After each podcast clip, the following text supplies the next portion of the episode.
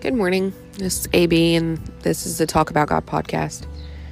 And I don't think I'm the only one um, who's ever done this, so I'll share. Has anyone else um, gotten so focused on trying to please Christ that we forget that Christ wasn't trying to please himself? He was surely trying to please the Father God. And I know that the whole three in one thing gets really confusing, right? Um, because you don't really hear from the Holy Spirit except for those small little nudgings, a little help here and there, like the whispers in your ear where your subconscious, like, you know you should do something. Usually it's something that you don't want to do, but you know you need to do it.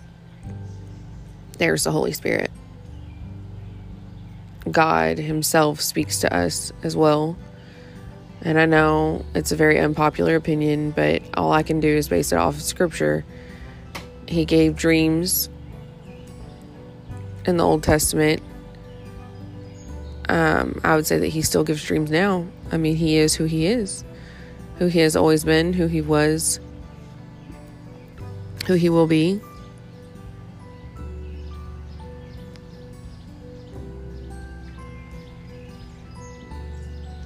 I know that the enemy uses our desire for more of God against us.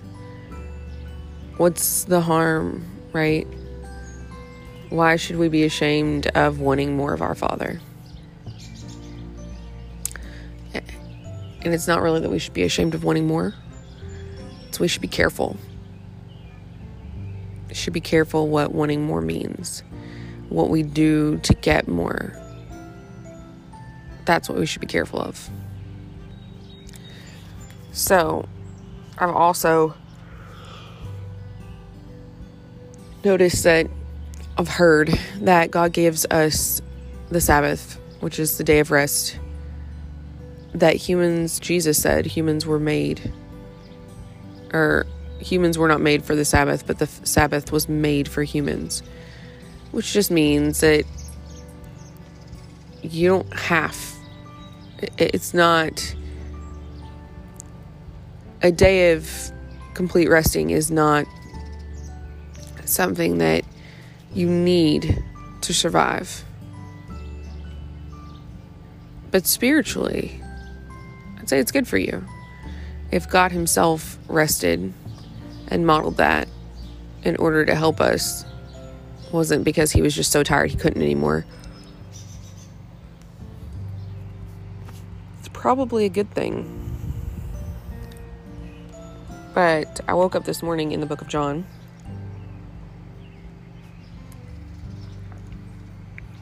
And I found something interesting. Overheard something interesting. Um, the father.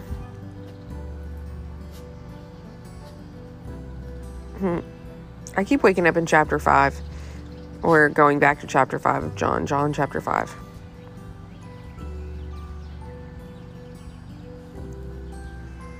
So,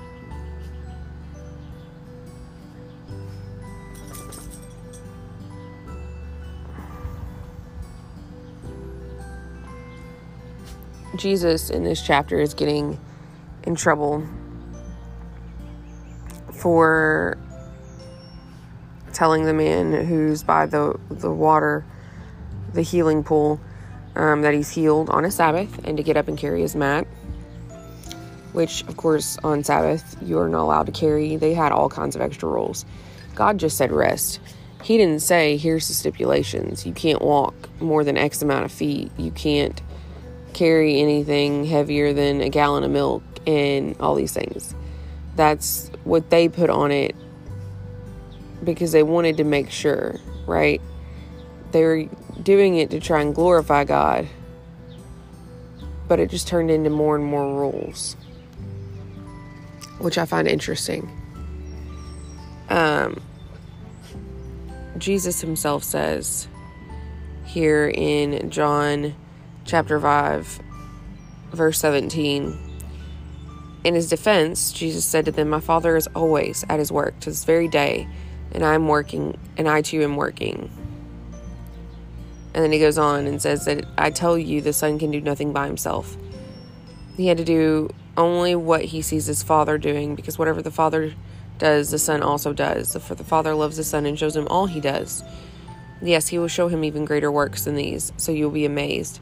For just as the Father raises the dead and gives them life, so the Son gives life to whom he pleases, he's pleased to give it to.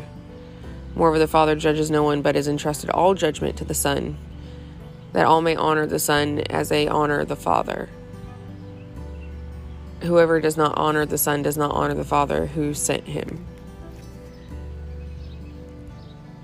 I don't know why that struck me this morning because I get it in my head that I'm going to stand before God in judgment one day and God's this overbearing father who's going to be immediately disappointed with me.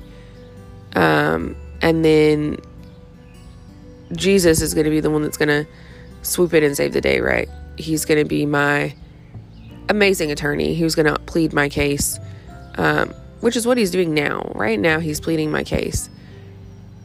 But come judgment day, Jesus isn't my defender, Jesus is my judge. And I don't know about anybody else, but that that's just I don't know. Is that different than what church tells us now? I feel like it is. I feel like it's taking me too long to get to that idea of Jesus is as of right now my my uh, arbitrator, my defender, and later he's going to be my judge. He's going to be the one responsible for telling me what my ultimate fate is life or condemnation. Like, I don't know. I've never really thought about it like that. So, anyway, I pray you get in the Word today. I pray that you pray. Not just your autopilot prayers. We've got to do better. I've got to do better. We need more. And it has to be on our side. We have to do more, and it's not a matter of works.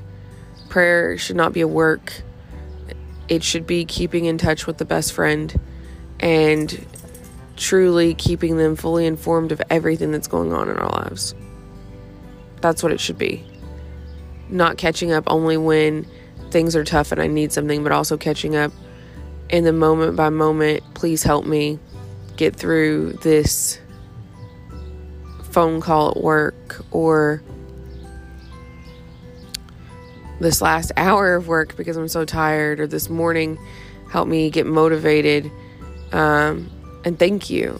Thank you for getting me and seeing me through. Thank you for taking care of this. Thank you for taking care of that. Thank you for waking me. Like we we need both praise and petition and I myself have fallen out of it. Um, so it's not judgment here, it's just a nice reminder to everyone else and myself. So, God bless. I pray that you have a good day. Um, and if you don't have a good day, at least I pray that you don't make anyone else's day worse. Try to be kind. In Jesus' name, I pray and I thank you.